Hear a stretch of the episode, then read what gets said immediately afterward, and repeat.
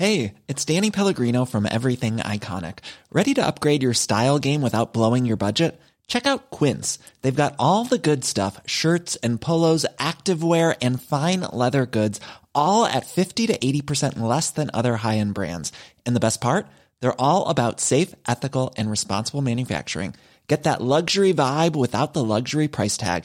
Hit up quince.com slash upgrade for free shipping and 365 day returns on your next order. That's quince.com slash upgrade. Hey, Dave. Yeah, Randy. Since we founded Bombas, we've always said our socks, underwear, and t shirts are super soft. Any new ideas? Maybe sublimely soft. Or disgustingly cozy. Wait, what? I got it. Bombas. Absurdly comfortable essentials for yourself and for those facing homelessness. Because one purchased equals one donated. Wow, did we just write an ad? Yes. Bombas. Big comfort for everyone. Go to bombas.com slash ACAST and use code ACAST for 20% off your first purchase. Hey there, it's Michele Norris. I'm host of a podcast called Your Mama's Kitchen. When I travel, I'm usually looking for a way to find a taste of home when I'm not at home. And one of the things I love to do when I am at home is entertain. And Airbnb allows me to do that. When I was in California recently, I rented a house that had a great kitchen. And when we were sitting around the table, we're all thinking, we're in someone else's house. Someone could be in all of our homes as well. If you have a home, but you're not always at home, you have an Airbnb. Your home might be worth more than you think. Find out how much at airbnb.com/slash host.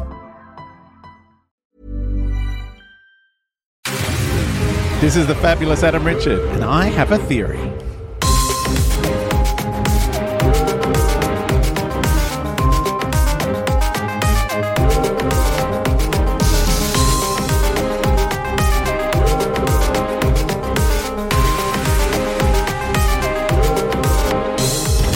Oh, hey, chickens. Uh, welcome back. We are in the middle of Matt's missive. Um, he's been watching all of the new series of Doctor Who. He managed to get all this done while, like, in the lead up to the um, 60th anniversary specials. And I applaud him for his tenacity and also for providing us with little snippets of how he felt about each episode.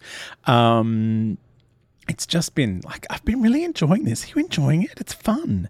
I've also loved going back and watching these episodes. Uh, last episode we talked about dinosaurs on a spaceship, which, like Asylum of the Daleks, I have seen several times because I love it. It's bonkers. It's fun. It's silly. It's over the top. Um, and it has so many great moments. Like.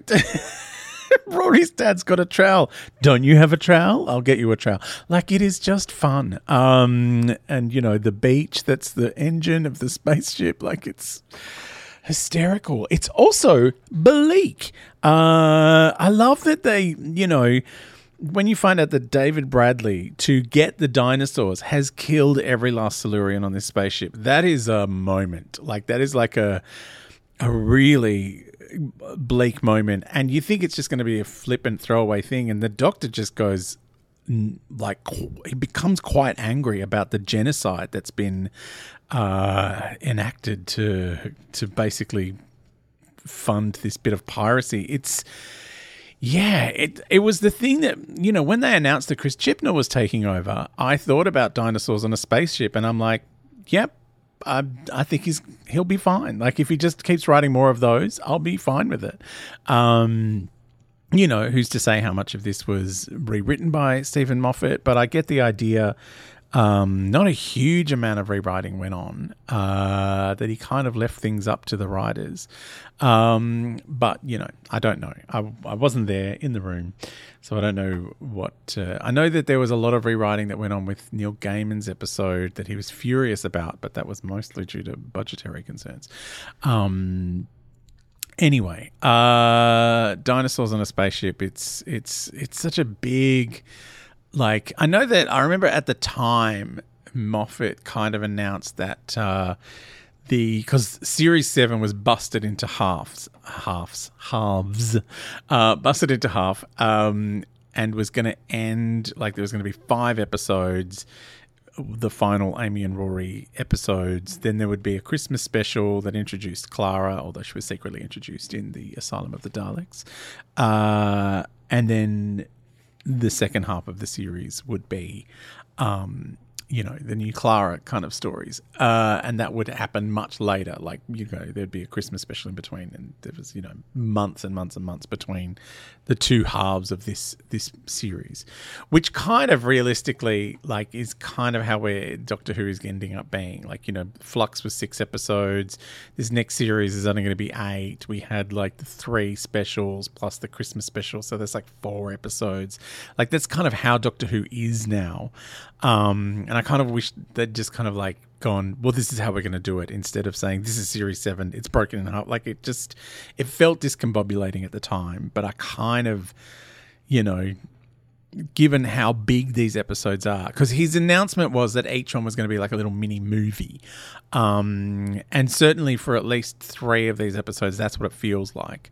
Uh, especially like the Asylum of the Daleks and Dinosaurs on a Spaceship just feel like two like big, enormous, like they feel like Christmas specials in and of themselves. Um, there's a lot packed into them. Uh, anyway, on to a town called Mercy, which is the third of these big movie length episodes. They're not movie length; they're just regular length. Uh, um, uh, so Matt says about a town called Mercy. Sometimes a central villain can either succeed or fail based on the quality of the prosthetics and makeup. Sadly, here we fall on the side of fail. Uh, benefiting again from overseas filming, allowing for a fully immersive location, there's no denying that this is a beautiful looking episode, and the cast are clearly having the time of their lives playing cowboys. But it leaves you a little empty, like the location is all it's got going for it. And the plot feels very much like an afterthought. Ben Browder's in it, but even his lovely presence can't save it. Want to see a Doctor Who Western? Go watch The Gunfighters. It's honestly nowhere near as bad as the fans will have you believe. One for a future theory pod, Adam. It needs to be reevaluated. I don't mind The Gunfighters. Like, I know a lot of people don't like it, um, which I suspect is the singing. Um, but now that uh, we've had a Christmas Carol, we've had uh, we've had the Doctor and Ruby singing at the Goblins. I feel like we need to go back to the Gunfighters and reassess it as a musical episode of Doctor Who. Um, sung by Linda Baron, who was in uh, the shop. Um, in um, I mean, she was in the TV series. I was about to say she was in Open All Hours. she was in Open All Hours, the TV series. Um, but I thought Open All Hours was the name of the episode with James Corden. No, that's Closing Time. But yes, Linda Baron was in that. And she's also in Enlightenment as a delightfully fruity pirate. Um, she's She also features a lot in the John Nathan Turner book. Her daughter uh, was John Nathan Turner's office assistant um, for a while. Uh, also, I think she lived near him in Brighton. Was it? It's or, or maybe lived near him in London. Anyway, um, she was a neighbour. She was totes besties. Uh, so yeah, like a, a, a, a town called Mercy. I think the the the the cyborg character is a problem, um, especially seeing as the voice was kind of like dubbed in later. It just feels very weird, or it was ele- electronically altered to a very strange point. Um, and I feel like we see too much of it too early on. Like it would have been better if it was a bit more spooky and you know hidden. Um, which I guess is hard to do when you're like, we're in Spain. We're going to film a great big wide shot of this town. I mean, they filmed it in the town where they made a whole bunch of like those Clint Eastwood spaghetti westerns, like a bunch of like legitimate big budget, well, small budget because they're in Spain, not America. Um, but those big kind of like um, westerns were filmed in on this set. Like this is an actual uh, place in Spain where they filmed a lot of actual westerns. So it has that verisimilitude of being, you know, ooh, we're in a western, as Matt says, you know, and it does feel like they're just enjoying playing cowboys. Um, but yeah, the the, the core storyline I think is effective about you know they want to save this doctor, they want to kill this doctor, they want to save this doctor. You know, the they find out the doctor is kind of like space Doctor Mengele. like it's it's it's problematic. He's like he's done terrible experiments, but you know they won the war. You know, is it like an Oppenheimer kind of situation? Like you know, what if you know? I mean, what if they did ex- experiment on people using the nuclear bomb? I mean, they essentially did. The people of Japan, who were all killed, uh, were horrific casualties in a war that they were already losing. Um, I don't know if you've seen the movie Oppenheimer, but it is amazing and it's really confronting um, because you just kind of go, oh, wow, this is a lot of stuff that I kind of, you know, we get this kind of like, you know, rah rah, you who go America sort of vibe from uh, the bombing of Hiroshima and Nagasaki. But after seeing like um, Godzilla minus one, where you see, because before they did the nuclear bombs. They dropped though the atomic bombs on Japan. They had done some systemic firebombing of Tokyo which really horrifically killed he, hundreds and hundreds and hundreds of uh, civilians just to kind of make the Japanese back down. You know it's like the bombing of Dresden which uh, also was kind of like at a state of stage of the war where it's like well they're kind of almost they've almost lost. So why are you you know, rubbing their noses in it. The bombing of Dresden is um, in Kurt Vonnegut's Slaughterhouse Five, which is an amazing book, uh, but all those sequences are quite traumatic. Um, I mean, the whole thing is traumatic. Uh, speaking of trauma, uh, we're going to be moving on to the Power of Three and the Angels Take Manhattan as we move along through Matt's missive.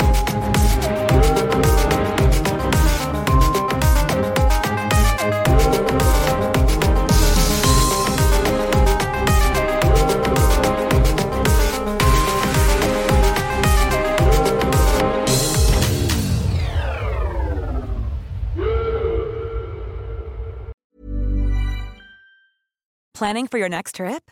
Elevate your travel style with Quince. Quince has all the jet setting essentials you'll want for your next getaway, like European linen, premium luggage options, buttery soft Italian leather bags, and so much more. And is all priced at 50 to 80% less than similar brands. Plus, Quince only works with factories that use safe and ethical manufacturing practices.